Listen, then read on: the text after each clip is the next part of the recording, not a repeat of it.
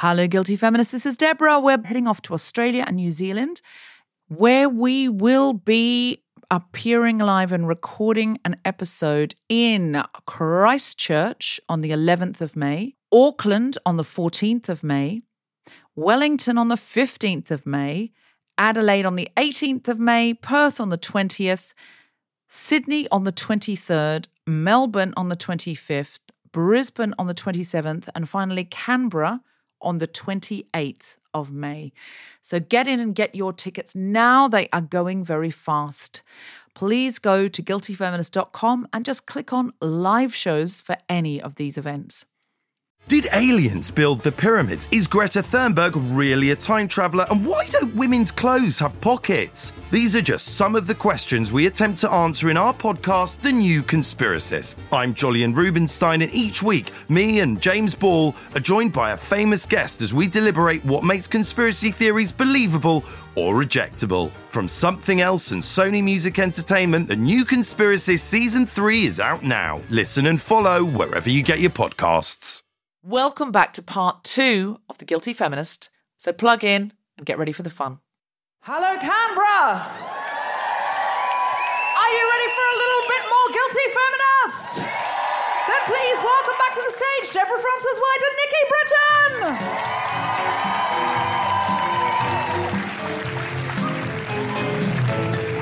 Hello, hello, hello, Canberra.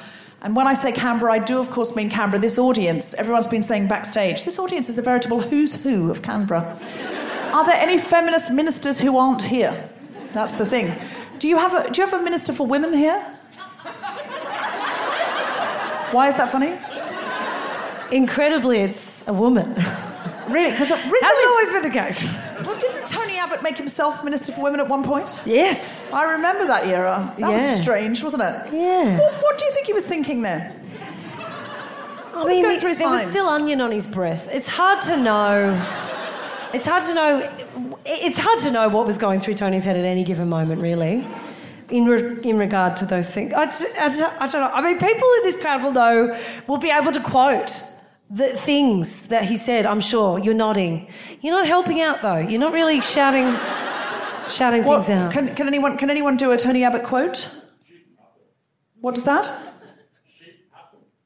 Shit happens. Is that his original? Feels like how David Brent would claim quotes. Shit happens. That was mine. Um, yeah. No person. yes. No person can be the suppository of all knowledge, and yet he managed. um, shout out if you've got a job in Canberra that we haven't heard about, that you would like us to hear about. Slash, or you are the Minister for Women. Has anyone got a job that they haven't told us about that they'd like to? Yes? What's yours? Um, I work at a women's woodworking shed that does classes for women. A women's woodworking. So I'm just saying it into the mic again so the audience can home can hear. The, you work at a women's woodworking shed, Yes. so that Um, we do classes for adults, for women, classes for adults and for kids. and for kids. Yeah. Hillary. And it's basically to build confidence, and it's just a really great thing to get into. It's a really supportive environment. To, to, so it's a supportive environment where girls can learn woodwork and build confidence as well as chairs. Okay, great. And yet you did not volunteer for Hillary's thing. I did. I put my hands on. Oh, she wooed a few times. She did, Hillary. She did. It was my mistake. I didn't see her. But no, no. Okay. That Okay. is, that is, I like the idea that you could build confidence, then build a chair. Yeah. And then just have a good sit down. Yes. It's exhausting being a woman. Could I? Could you? Could they build a stage for themselves? They could build build their own soapbox. I love this. Yeah. Yeah. Very good. Build their own platform. Build their own power structures. That's right. Like our motto is "Come and build yourself." Our motto is "Come and ah. build yourself." Very good. Well, this is perfect, Hillary. Where is Hillary? Yes. Did you get lots of people in the interval coming and saying hi? 13? 13 people. Oh, you're sorted for the rest of the year. Done and done. Excellent. I would like, if I next time I come to Canberra, can I come and do a workshop at your school? And I'm going to be teaching when someone says come to the mic, how to say, I'd like to be first.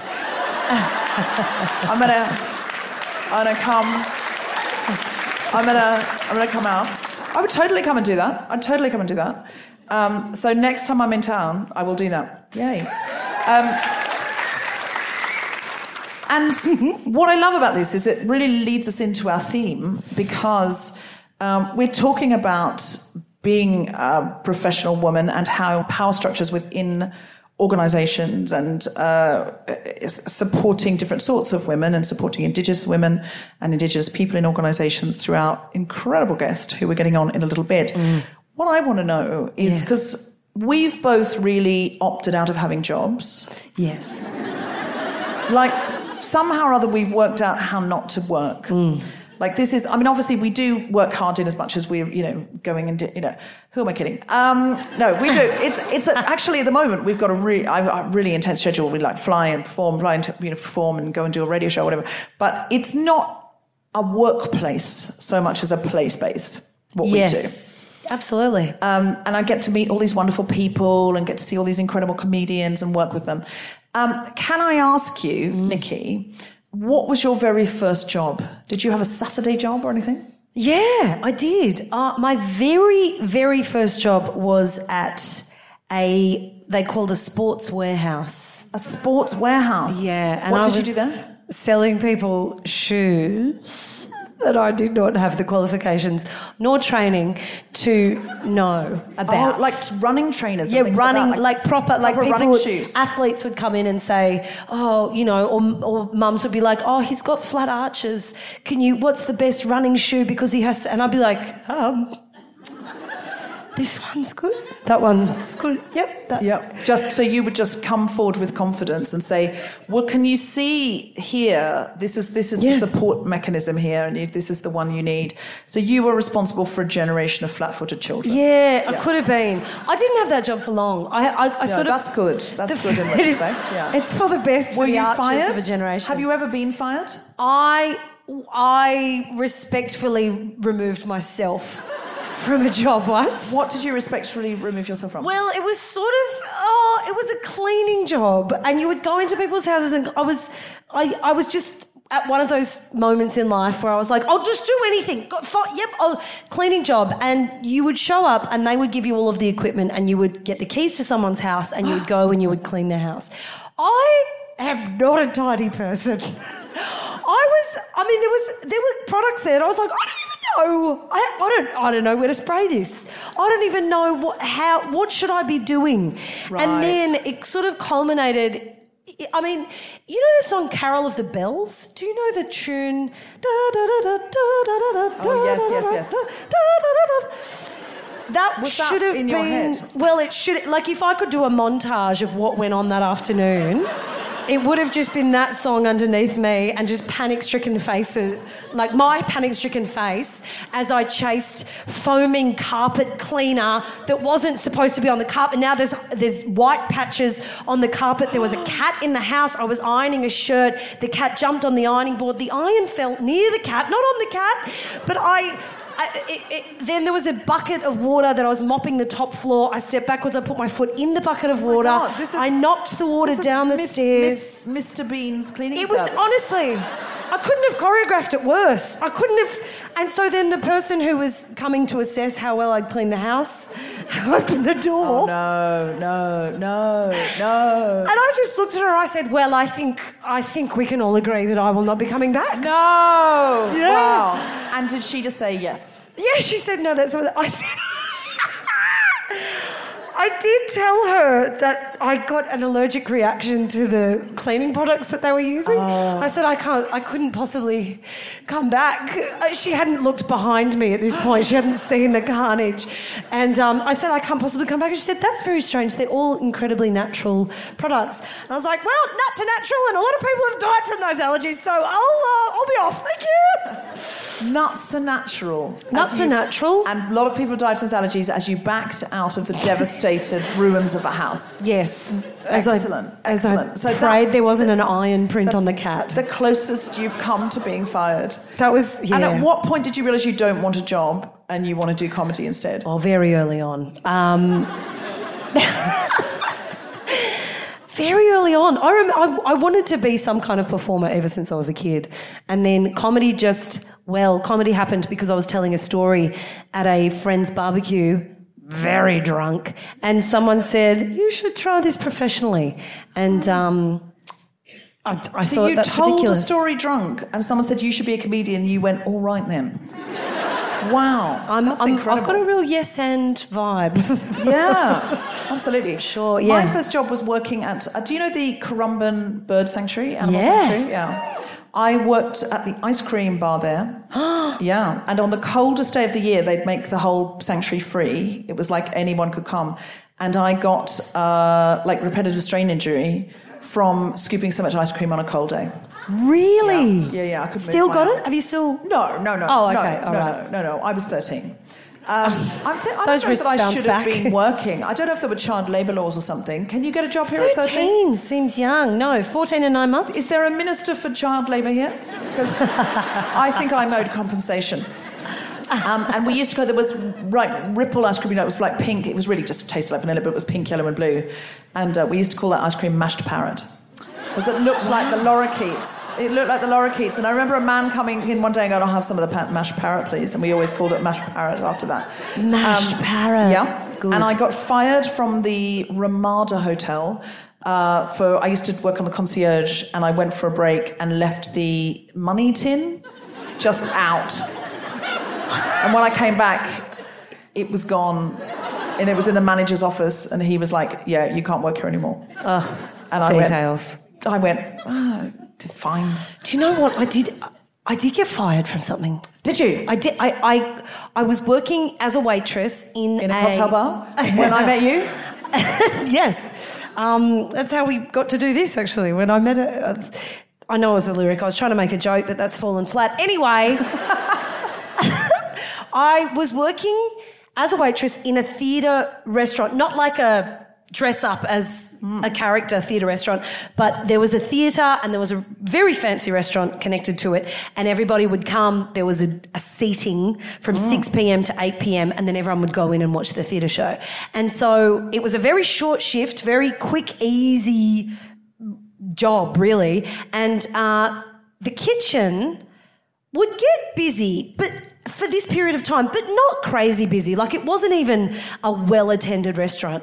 And the chef in there, and I uh, hashtag not all chefs, but fuck a lot of chefs, you know? like if you've ever been a waitress, you know, you know what I'm talking about, or a waiter when, I mean, they're not saving lives, but No. You would think so. You would think so. I've seen Gordon Ramsay on the television. Yes. They flip out. It's just a very strange. It's I high stake, high, high, high pressure, time sensitive. time sensitive, high pressure, but at the same time, It's not the military. Why do they act like that? why do we have? Why are we glorifying this culture of absolute? I absolute think you're abuse? just putting off how you got fired. Though. Yeah, okay.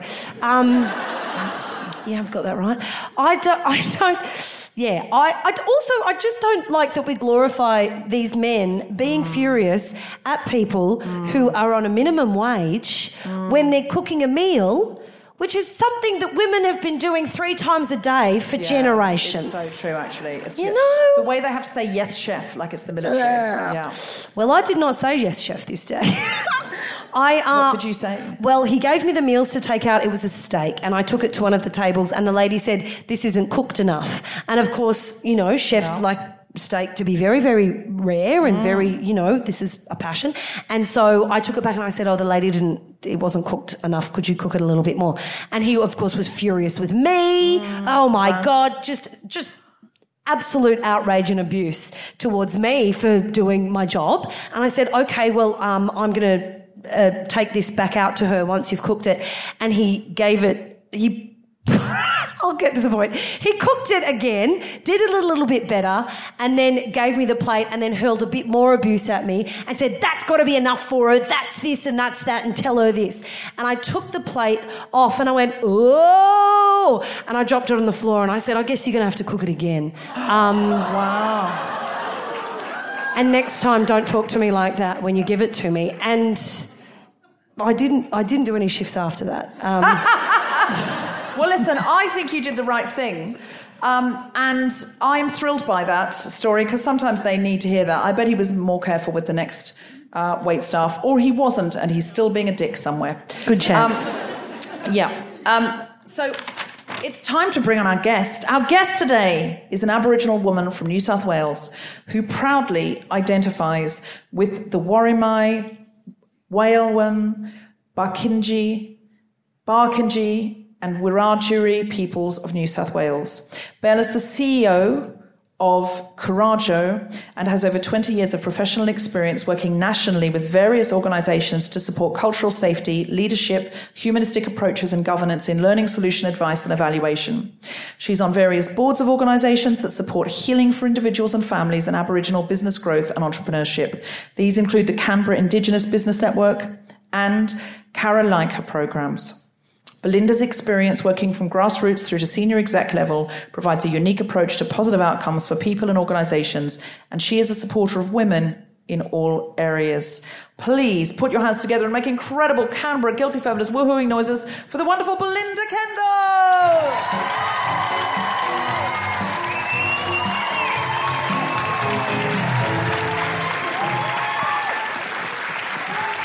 Belinda, thank you so much for joining us. Um, we feel so honoured to have you here, and I've already been fascinated by. I've heard little exciting snippets of uh, things Belinda's got to tell us backstage. Um, can I ask? You run Coraggio and Lighting the Spark initiative. Um, can you tell us what those are? Yes, I sure can. Thank you for having me.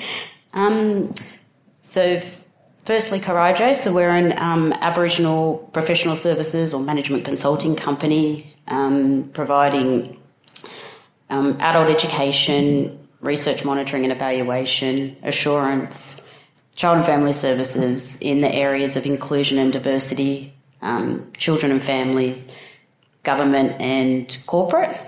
Bit of a mouthful. Um, and we're based here in Canberra, and we also have an office in Wollongong, but we, you know, have people based in Perth and Sydney and all across New South Wales and in Victoria. So we do all different bits and bobs. Um, yeah, so we obviously work in Aboriginal affairs, but we also work in all, um, yeah, across all fields, um, across all Australian society. Um, that that sounds fascinating, and it sounds. I don't know how you have time to do all of that, um, but I'm excited to hear more about it. Can you tell us about lighting the spark? I sure can. So, Lighting the Spark is a really, um, I suppose I'm a bit passionate about it. It's a really important initiative. Um, so, I'm a part of Canberra Indigenous Business Network, and we're a network of Aboriginal business owners across Canberra that have just come together pretty much to support one another. And we were approached by Young Change Agents, which is an organisation, um, obviously, that is about change in young people. And they have an initiative called Lighting the Spark. So we were chosen as one of the, let me count now, four, four areas across Australia to run the program. And it's a, um, it's a two day workshop to build entrepreneur skills and solve problems um, through a business idea, basically, for Aboriginal and Torres Strait Islander young women aged 14 and over, or 14 to 24, but we are a little bit flexible with different ages. And we've run one program already in NAIDOC Week, which was the first week in July, and it was really, really successful. So these young women were just absolutely, absolutely amazing. The innovation and the capability is just blows my mind, to be totally honest. So, lighting the spark is specifically supporting young Aboriginal women. Yes. 14 to 24. Yeah. But you will be flexible. If somebody is 13 or 25 Or and has 27 or 28 or 29, I reckon I'd be flexible. I mean, that's definitely run by women, isn't it? It's like we don't want to leave anyone out. Um, so, and I love the name of it, lighting the spark, because once the spark's lit, you know, it's a fire, and that's just absolutely wonderful. And presumably, when yet these girls and young women get together. They come up with all sorts of things together as well, and it's a great place for them to find each other, and all sorts of projects probably spring up just because they've met each other there. oh, most definitely. And the problem solving skills are just, oh, blows my mind to be totally honest with you. They, they come up with ideas and they build networks within themselves to support one another. And we also have other um, Aboriginal women who are business owners come in and to mentor. Oh, fantastic! So it builds that, you know, that whole network of support systems, which is what we need. It's, you know, surrounding yourself with strong women that help you along the way. Are there any projects that you've got with Lighting the Spark that you'd like help with? Because there are a lot of people in this audience who have varying expertise. Um, and it's it's really a minefield in here. Like a minefield's the wrong word, isn't it? That's a bad thing. Um, it's really a treasure trove. It's a treasure trove, Canberra, of talent and uh, influential people who know people who can get you things. Um, if you need something animated over a very long period of time, I know just the person. Um, if you need someone something animated in seven to ten years, I am so on that. There are all sorts of people in this room, including the Minister for Education, that you know could help. Um, d- Minister for. Education, what's your name? Yvette. Yvette. Sorry, that's right. Thank you. I know Do you, do you know Yvette? Are you, you were you Yvette's bridesmaid? Of course I was. It's Canberra, Ma- so matron probably. of honour. What was that? Matron of honour. Matron of honour. Um, Yvette, Yvette, do you know Bell? You know the organisation. That's not the same as knowing Bell. Um, I think this could be this could be a really good relationship, Yvette and Bell, because she's working with um, Indigenous girls from 14. So that sounds really up your street, Yvette. And it'll be it'll be actually great if Yvette could support us. We actually are running one of the programs in ACT schools. Oh. were running two, but due to staff shortages, we're only now running one. But if, Oh, Yvette. Yvette, if you could promote That's that for so us, disappointing. because Yvette's so disappointing because they were running two for Indigenous girls, and now sadly can only run one because of staff shortages. but if you can get as many girls in that room, Yes. that would be fantastic. Okay, so you want you want uh, so Yvette, can you think of anything immediately you could do for Belle?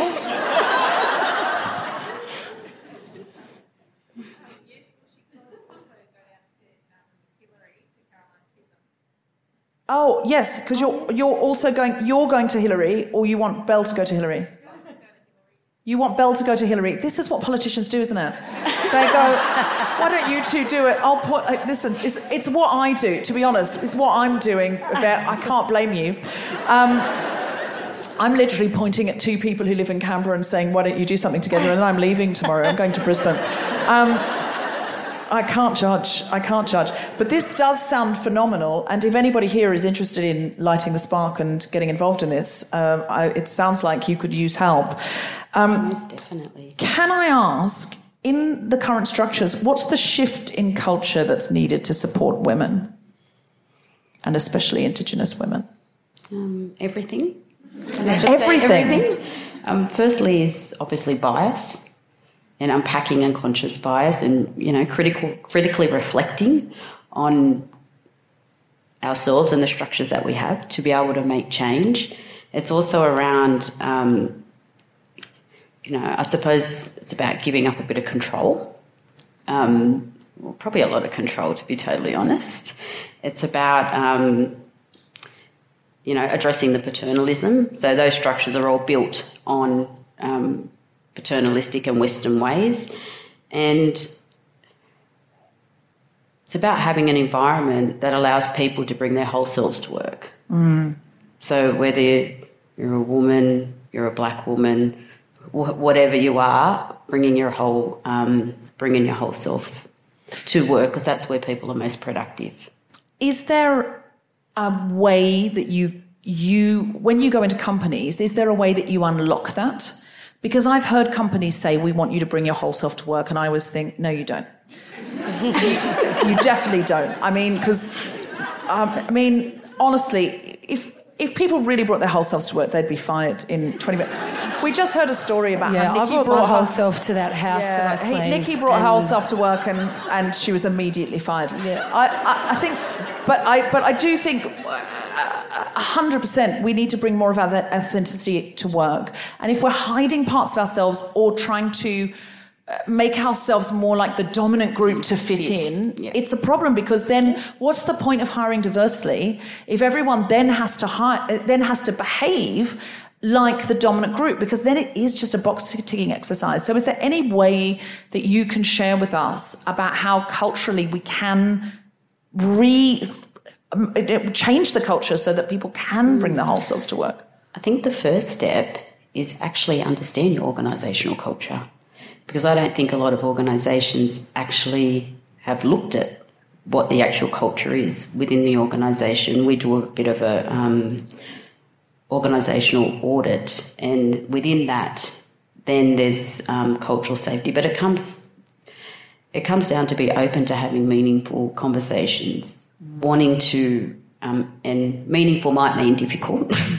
so I'm just being strengths based. So having those conversations are absolutely vital in changing um, in changing culture. Understanding what motivates people, being clear on your um, on your purpose and your goals and your objectives, and being really clear about the expected behaviours within your organisation. So it's it's it's at all levels. So it needs to be come from you, you know very up, very top around your governance and strategy. So it filters through. Um, so it filters through all um, levels. It needs to be written into your policies. So there needs to be a shift at at all levels, and it can be done. And I've seen it done really really It can. well. You think it can be done if if, if, if there's will at the top. Oh, most definitely.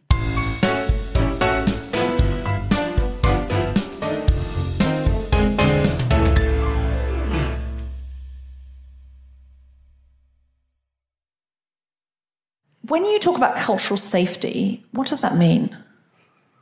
So that means cultural safety is around where um, people don't feel threatened or assaulted in any area about who they are. So, and it's not about lots of organisations talk about being culturally safe, like we're culturally safe, and we're like, mm, well, that's probably not up for you to say because it's actually it's actually about how the people feel. So it's a feeling of cultural safety. It's not up to you know dictating that you're going to feel culturally safe when you come here. Mm. It's mm. about the feeling. So, what's a way that someone could feel culturally unsafe? Oh, where do I start? um, so, culturally unsafe is, well, firstly, that you don't even feel that you can bring your whole self to work. Mm-hmm. That's first and foremost, but it's the sniggerly comments. It's having, you know, there's, you know, polychronic and monochronic cultures. So, polychronic's more collective cultured, monochronic's more individualistic. Nothing wrong with either, but everything is built on monochronic concepts. So, have we even looked at our leave policies? Have we even looked at all our policies to ensure that they fit um, or meet the needs of um, people from different cultures outside the dominant Western the Western culture? There's um, having obviously your policies. There's your practices, your programs, your recruitment. Are we ensuring we're having unconscious, you know, we're addressing our unconscious bias in recruitment, or instead we're seeing a name and we think, oh no, they're just over there. There's lots of things you can do. Move, remove names when you're doing recruitment processes. So it is a fair and you know equitable process. I heard a brilliant story about a film festival in Australia. Did this? There's a short film festival in Australia, and they had of the films that were shown, like ninety percent of them were male filmmakers, writers and directors. And they were like, "How do we make this? We want to get more women, and you know, uh, you know, making the finals and blah blah blah." And they they said, "What what can we do about that?" And they said, "Well, let's try." Doing uh, gender blind judging. So they just took the names off, so they didn't know if it was made by a man or a woman. Do you know how many? Do you know what the gender split was that year? 50 50. As soon as they went from, they couldn't get it past like 90 or 80 10, and then suddenly it was 50 50. And it's just, there's so much unconscious bias. And we can have unconscious bias for our own gender because we've all spent our whole life look, watching movies in which a CEO looks like a man or uh, a graphic designer looks like a man, an animator looks like a man, and so on, and so on, and so on. And whiteness even more so. Um, so this is such important stuff. But cultural safety is a really important thing to think about. Um, Nikki? I was deep in that. I was deep in that. I can tell. I was thinking about all of the male stand-up comedians and how, Yeah. how many audiences we've walked out to. Oh, yeah. Who But just go, oh, I've seen people say with their mouths when I've walked out, I don't like find women funny. I don't like female comedians. And they're in the front row. Yeah. And I'm like, it's not TV. I can see what you're saying. It's really.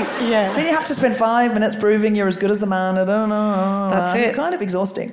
absolutely. Um, there's a lot of unconscious bias for comedy. Every time I do well in a comedy club, someone will come up to me at the bar, Bell, and go, just to let you know, I don't normally find women funny. yeah. But I thought you were hilarious. I'm like, thank you for resting your bigotry for that full 15 minutes. I don't know what to tell you. Um, Yeah, Do you have time. a question? I do, I do. Um, why is it important to support and encourage entrepreneurship in Aboriginal women? From your point of view, from yeah, yeah. what have How you seen speak on my grow and flourish? You know, what are some great news stories about how Aboriginal women are creating work for themselves and and other people through entrepreneurship? Most definitely. Um, it is super important. I can't, I'm probably the biggest advocate for um, Aboriginal women in business. Um, having our women in business or Aboriginal business has such a significant outcome. So there's economic outcomes, there's social outcomes that are positive for because it doesn't just impact us. In in our business, we usually recruit our people, which makes a difference. We, you know, it doesn't just um, have a benefit for our family, it has a benefit for our community. So the economic benefits are obviously a way forward, and it is absolutely, um, absolutely key. And in my, my experience, our women are bloody good decision makers. Can make a good decision quickly as well. Um, don't have to, you know, beat around the bush for six months to make a decision about one thing and make good decisions. And the decisions made are based on collective outcomes. So, and our women have the innovation, the skills, the capability to run or design, develop, and run beefy, high quality businesses in all areas. What are some of the projections and poor assumptions made about Aboriginal female led businesses? Well, from I suppose my biggest bugbearer is that lots of people think that as an Aboriginal business, we only work in Aboriginal affairs. And while we're, we're bloody good at that and we do it really, really well, we also work in other areas. So that for me is, I suppose, a bit annoying to be totally honest. Um, our women also hold massive responsibilities and cultural load and you know community responsibilities. Um, I- think it's around just supporting Aboriginal women with their ideas and doing whatever we need to do. Is that people talk about equity and equality, which there's a big difference. Lots of people think, oh well, everyone's on the same plane, like everyone's just equal. That's if you start from an equal playing field. Let's give people what they need to be able to, you know, look over the fence. I'm sure people have seen the image. Um, but I think it's about giving people a go and addressing your addressing bias in the first place to mm. even give people a go because what we find is once we get into a, you know into an organization we never get out. Mm. Because it's based on relationships it's based on quality. We don't treat people as a number. It's not about greed. It's mm-hmm. it's about doing a good job to solve the problems that are needed. And your point that it's a human business and if you, you don't you don't go to a business run by white men and go oh so you'll only want to work on white white guy projects.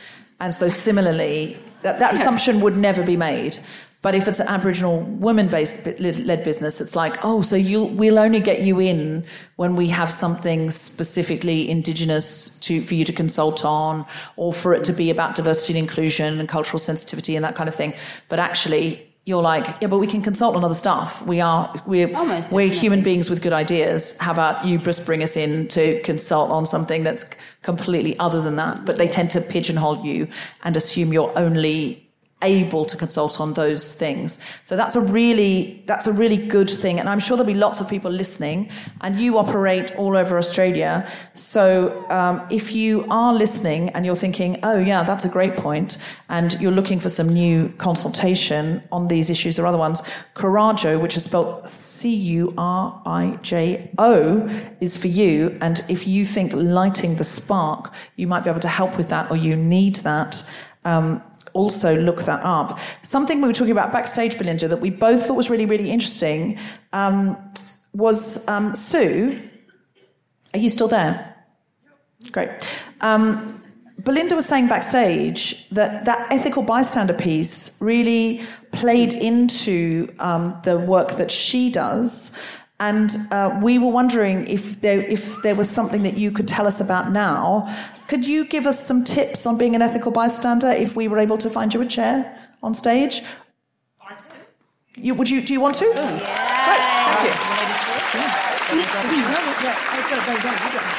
Someone else put a chair microphone. Brilliant. So Sue's going to come up on stage and join us.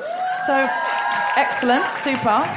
Um, Michael, thank you very much, Michael, our tour manager. Always here for our spontaneity. Never really knows what's going to happen. Never, never complains, um, which other tour managers definitely have. So, thank you, Michael. Big round of applause for Sue. Yay! Excellent. Thank you. Thank, thank you for joining us, Sue. I'm going to give you the mic.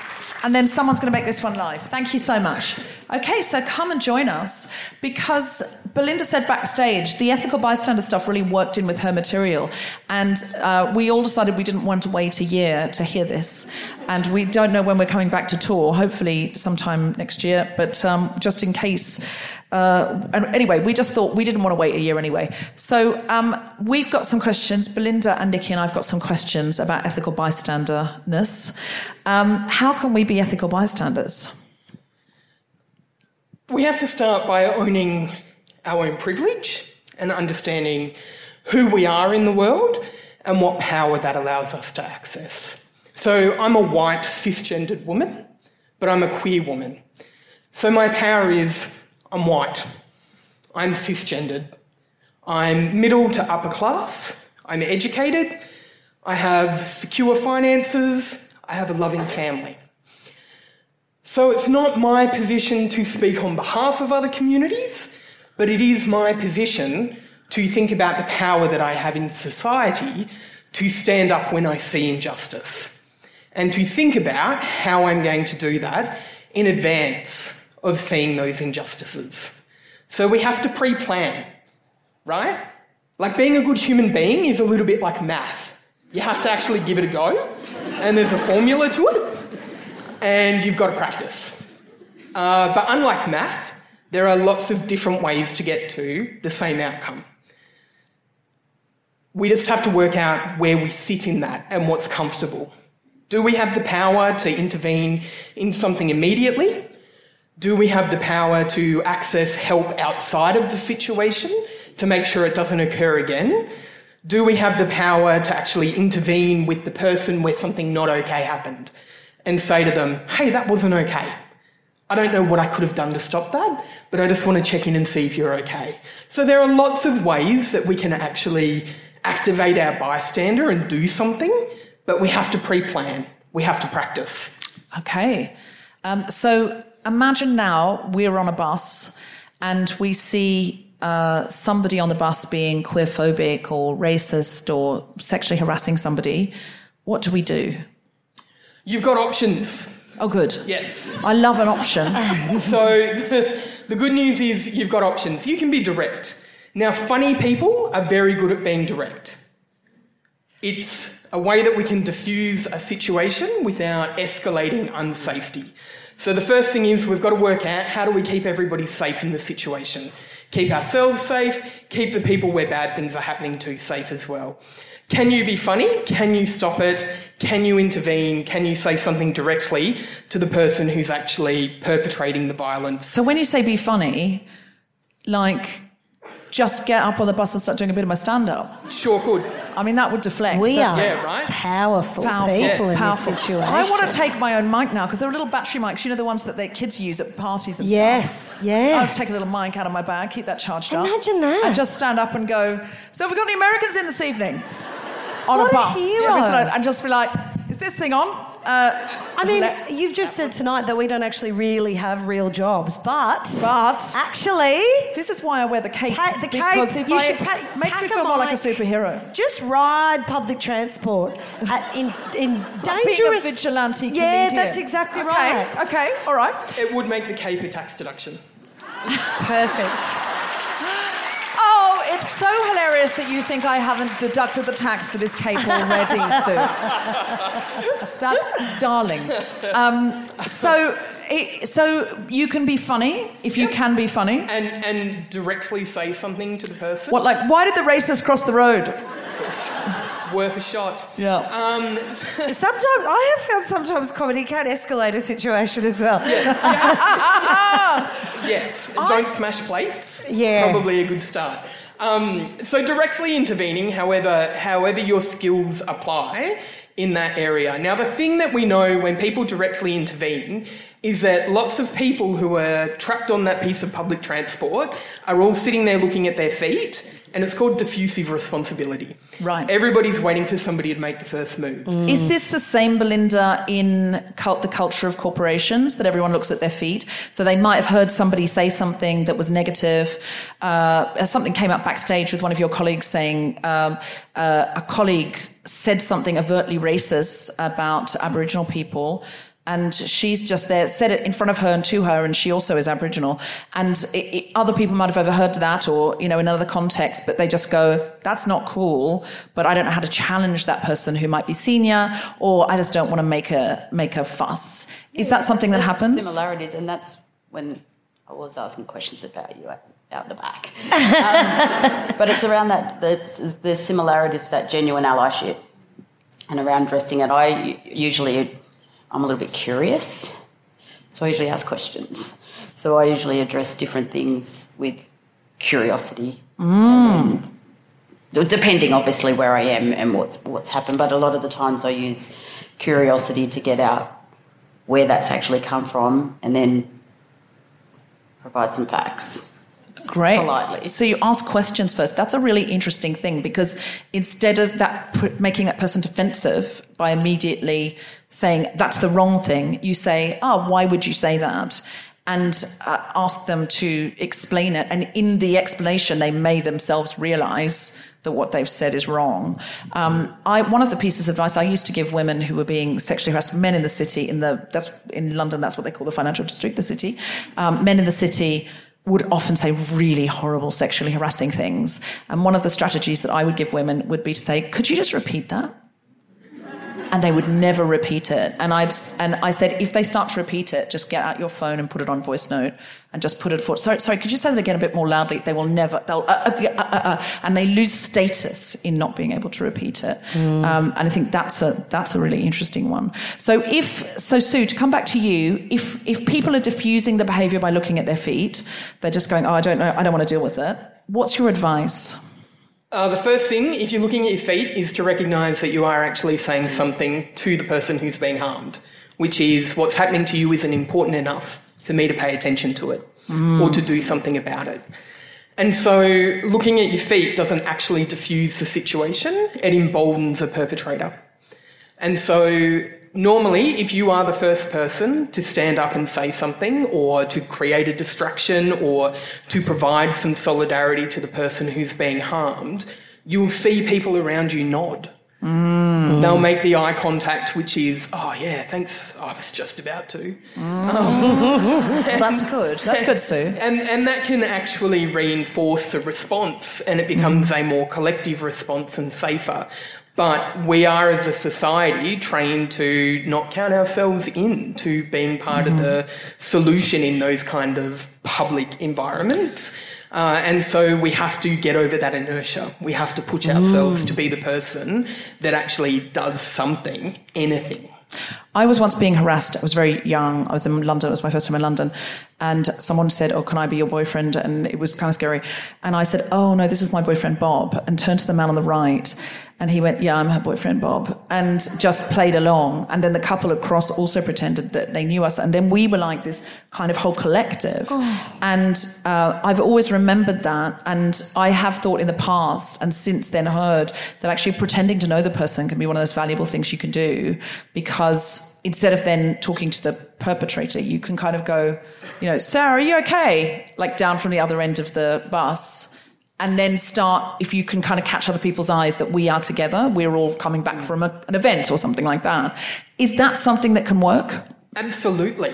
Um, and it works particularly if you are not confident enough to make that move to say to the person next to you, hey, can you see that? I don't think that's okay.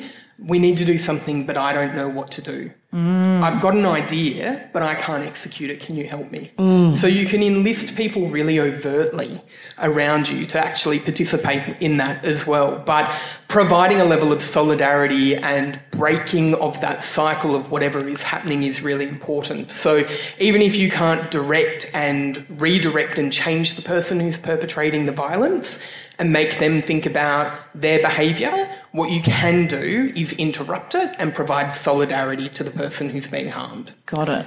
You could even just like march up and down the bus aisle going, I don't know what to do. I don't know what to do. And then you've created distraction, comedy. You've united people. I think that's actually the only way to do it. Um, I, the views of Nikki. Britton are not necessarily those of the guilty feminist. Hey. Uh, I, no, I don't know what to. I don't, I don't know what to. It's better than nothing, though, isn't it? Like I don't know what to do. I just marching up and down. I mean, who's going to. That's. Well, It's going to work, really. You think about it. I've thought of Nikki. I think I'm yes anding this. Thank I've you. often thought that we should do we should have a song. You know, like um, what do you call it when it's like a flash mob? Um, Yes. I've thought we should have a song where we all learn a dance, all allies learn a dance. Yes. A flash mob dance. And if somebody's, because I honestly think if someone is like attacking some, being like bullying somebody with certainly, you know, othering them and bullying them, if we all had a song and you just put, someone just puts that song on and starts doing the steps and then other people will get to know those steps and we flash because how can you continue um, misogynistic or homophobic or racist attack while people are kind of you know everybody in the bus starts going "Ah, ah, ah, ah, ah, ah." You- you would just be like you, they'll lose their power and they'll get off the bus. Like you know it would just be really awkward. And that way nobody's putting themselves in line of attack but it just helps. Is there something like that that we could do? We all just start singing happy birthday. Do you know what i mean like could, would, could we have like a Happy a birthday's club good. yeah. Yes. Could we have a club of something we do that upstages and distracts and allows us to kind of physically surround that person without being like, oh, are you going to take me on too? Do you know what I mean?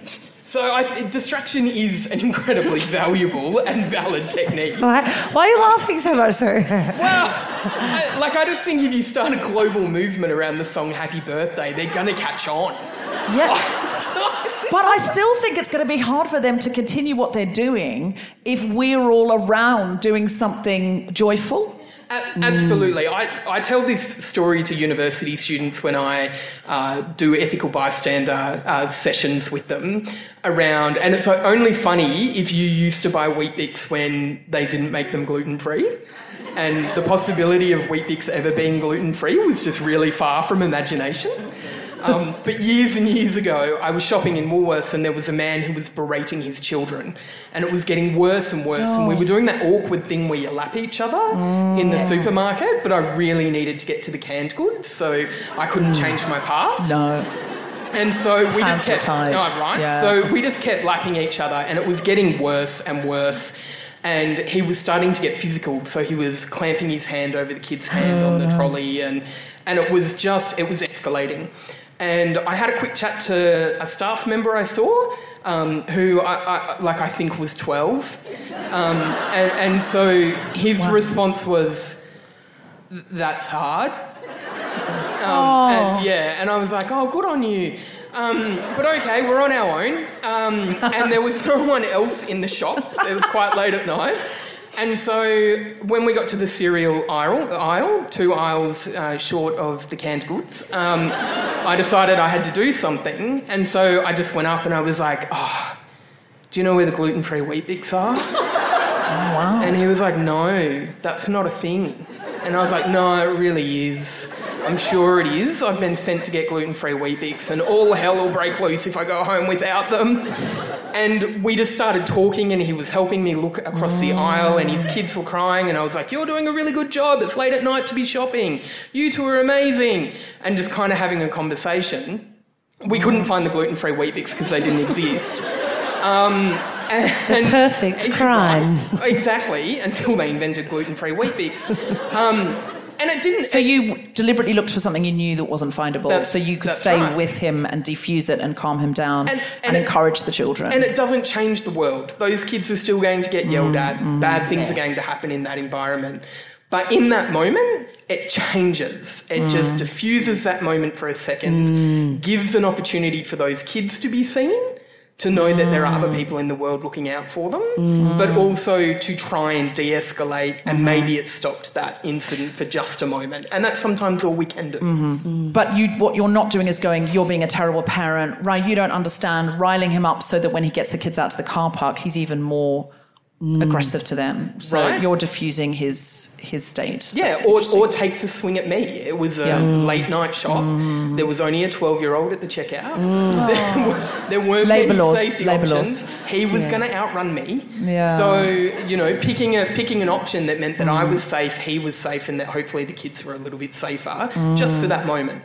Yeah, it is hard to do the happy birthday song in that circumstance, isn't it? when it's just you Yeah, trying I to enroll the 12 year old. Happy birthday. Come on. Yeah, yeah, yeah. He's not my got onto the flash movement. mob. Yeah. My flash mob in an empty supermarket is going to just be me going, watermelon sugar. Watermelon. I'm just going to look frankly Yeah. unhinged. I Um, mean, it's going to be a great story, though. The family will. Be, remember that night Dad got the shits, but that woman just started singing. Just Harry doing her Styles Harry put Styles, Yeah. you know, mo- uh, One of the gluten free Weet-Bix. What was that about? Yeah. Good times. Um, listen, we've got to finish our show, but um, before we bring on the phenomenal Grace Petrie, can I just ask, um, Belle, is there anything you came to say that you didn't get to say? Um, Anything you'd like help with, or any way you'd like us to find you, or anything you'd like us to know? no, I think we all just need to do our bit and, you know, pick, pick situations, give people a go, address our bias, and so we can make a change. Great. And Curijo is C U R I J O, look it up, and lighting the spark. Sue, is there anything you came to say? I mean, you didn't come to say anything, honestly. I I mean, you came to have a nice night out, and yeah, and that's been ruined. Um, but is there anything that you would like to say that you didn't get to say? I've said too much. You have not said too much. Uh, I will give a little bit of a plug uh, Yeah. for the Domestic Violence Crisis Service here in Canberra. Um, it would be remiss of me not to. Uh, we are always looking for um, supporters and sponsors and donors and people to attend our events. But more importantly, we're always looking for people to share our information so that if somebody is impacted by domestic, family, or intimate partner violence here in the ACT, they can easily find us. We run a 24 hour crisis service. Uh, and there is always someone available to answer that phone. So please find us on social media, share our information, and make sure that the people in your community who may, whether known to you or not, need our support can get to us quickly. Wonderful. And do you need money? We always need money. They need money. How do you donate money? Uh, you can have a look at our website. There's information there. Uh, if you are a bright spark with a great idea and want to host an event, then we are always happy to work with you to do something magical like that too. Wonderful. Sue, can we get you or someone like you into our organisation to talk about being an ethical bystander and do a workshop and let us role play that? Because I'd like to role play more things with you. Absolutely. Great. I'd like to role play more things with you just, just you know, next time I'm in town. But I, I, I don't know if you do private sessions. I don't know. Like- I'm not being rude. That sounded No, rude. I realise that now. Yeah, that took an awkward turn. No, no, I don't. I don't mean it like that. I just like impro, and I just, Happy birthday to you. Happy birthday. I just meant like Nikki. You and I would be. We'd have a good time role playing ethical bystandering. Look how much you've learned. Can we get on a real bus and like workshop? That's what I'm saying. I didn't. I wasn't propositioning you, and I feel bad now. But thank you for distracting. I don't think anyone noticed because I think that really distracted. Yep. Keep it subtle. Great. Okay. So um, think of, think of these two when you've got if you've got any kind of business at all, and uh, get them in. And if you could donate uh, to the Crisis Centre, then please do. In the meantime, you've got lots of other things you can be doing with Amnesty, with Hillary. Um, you can be donating to Marissa's um, 10 to 12 year animation project. it's, listen, there's so much Canberra. You're plugged into each other. If you saw someone here tonight you haven't connected with for a while, get in touch with them. What are they doing? What are you doing? Can you help each other? I've seen some wonderful acts of feminism tonight, but none better than I'm just going first so you can go second. And sometimes that's what we need in a sister. That's what we need. That's what we need. Um, Canberra. When I came out on the stage tonight, I was worried that it was going to be a little bit of a three o'clock in the afternoon ABC radio hour. But we have finished on a revolution that teeters on an orgy.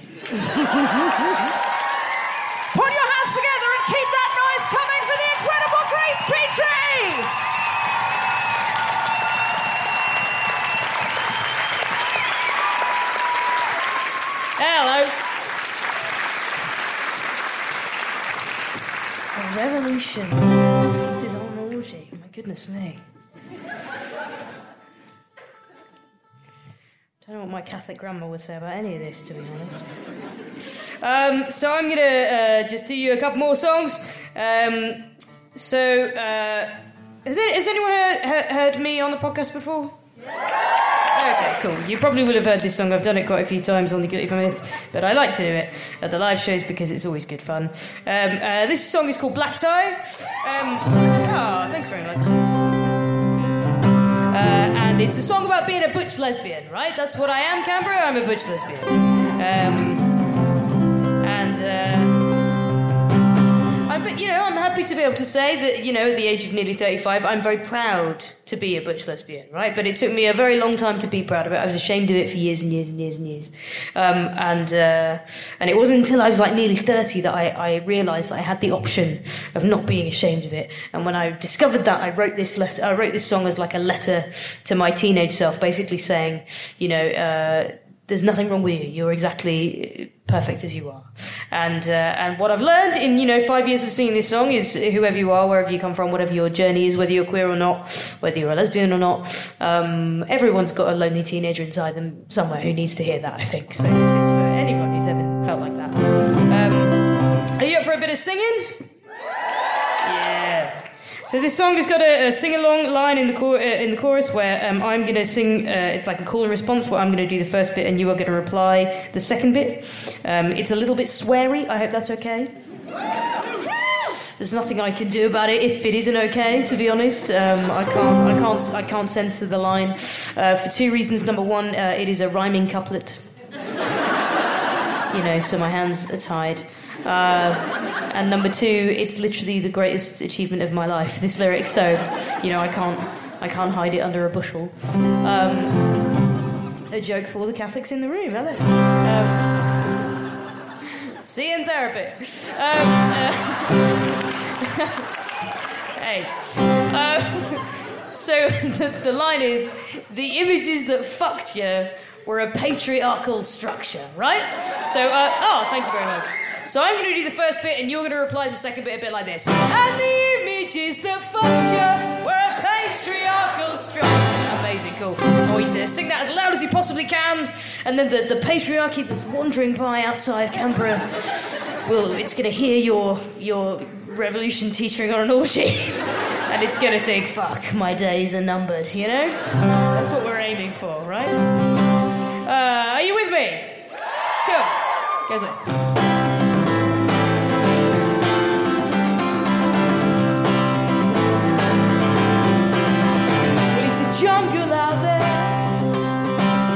2018, I didn't think we'd still be sorting babies into blue and pink, and all our progress.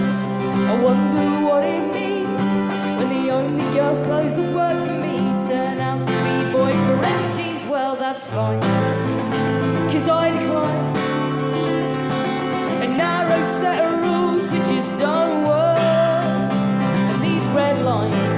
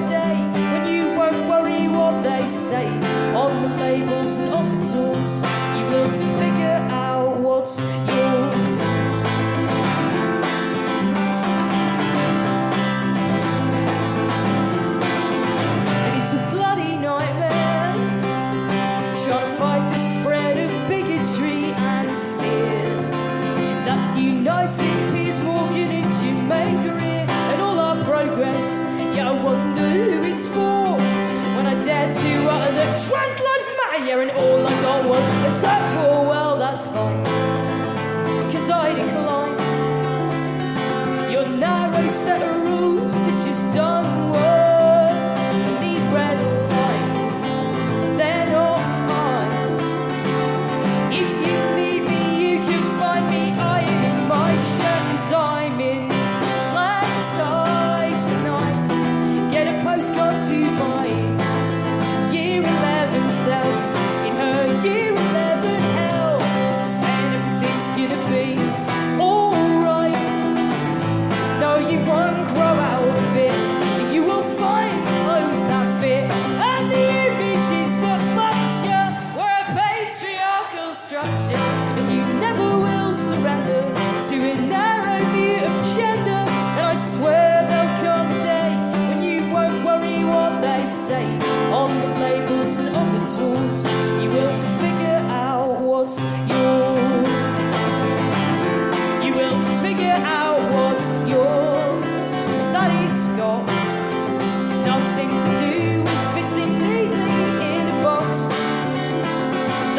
constructed to make it seem like people come in just two teams,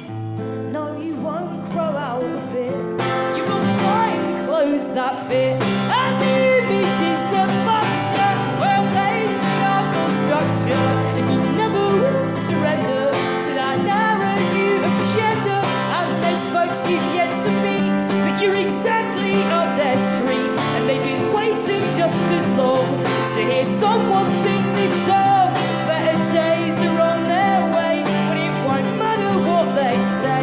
Of the labels and all the Zeus. You will surrender to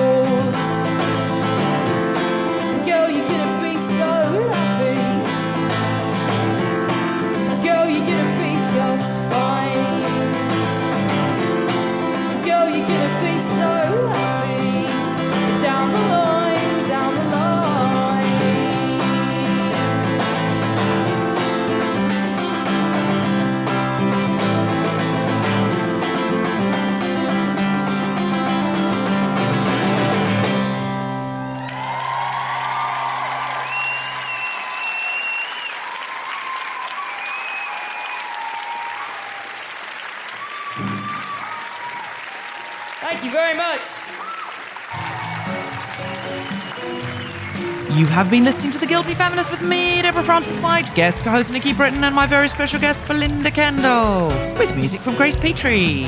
The Guilty Feminist theme tune was composed by Mark Hodge and produced by Nick Sheldon. The producer for the Spontaneity Shop was Tom Salinsky. Thanks to Bjorn Jody and Bone Presents, as well as all of you for listening. For more information about this and other episodes, visit guiltyfeminist.com.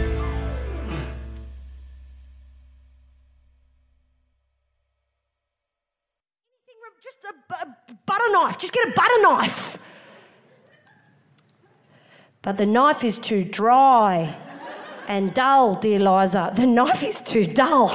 It's not dry yet. Just pretend that didn't happen. the knife is too dull. Oh, the knife's too dull. The fucking knife's too dull. Is it? You know what else is dull, Henry? then wet it. Oh, hang on, no, sharpen it. Just a quick edit here sometimes, I think. Um, The Guilty Feminist is provided exclusively from ACAST. Find it wherever you get your podcasts.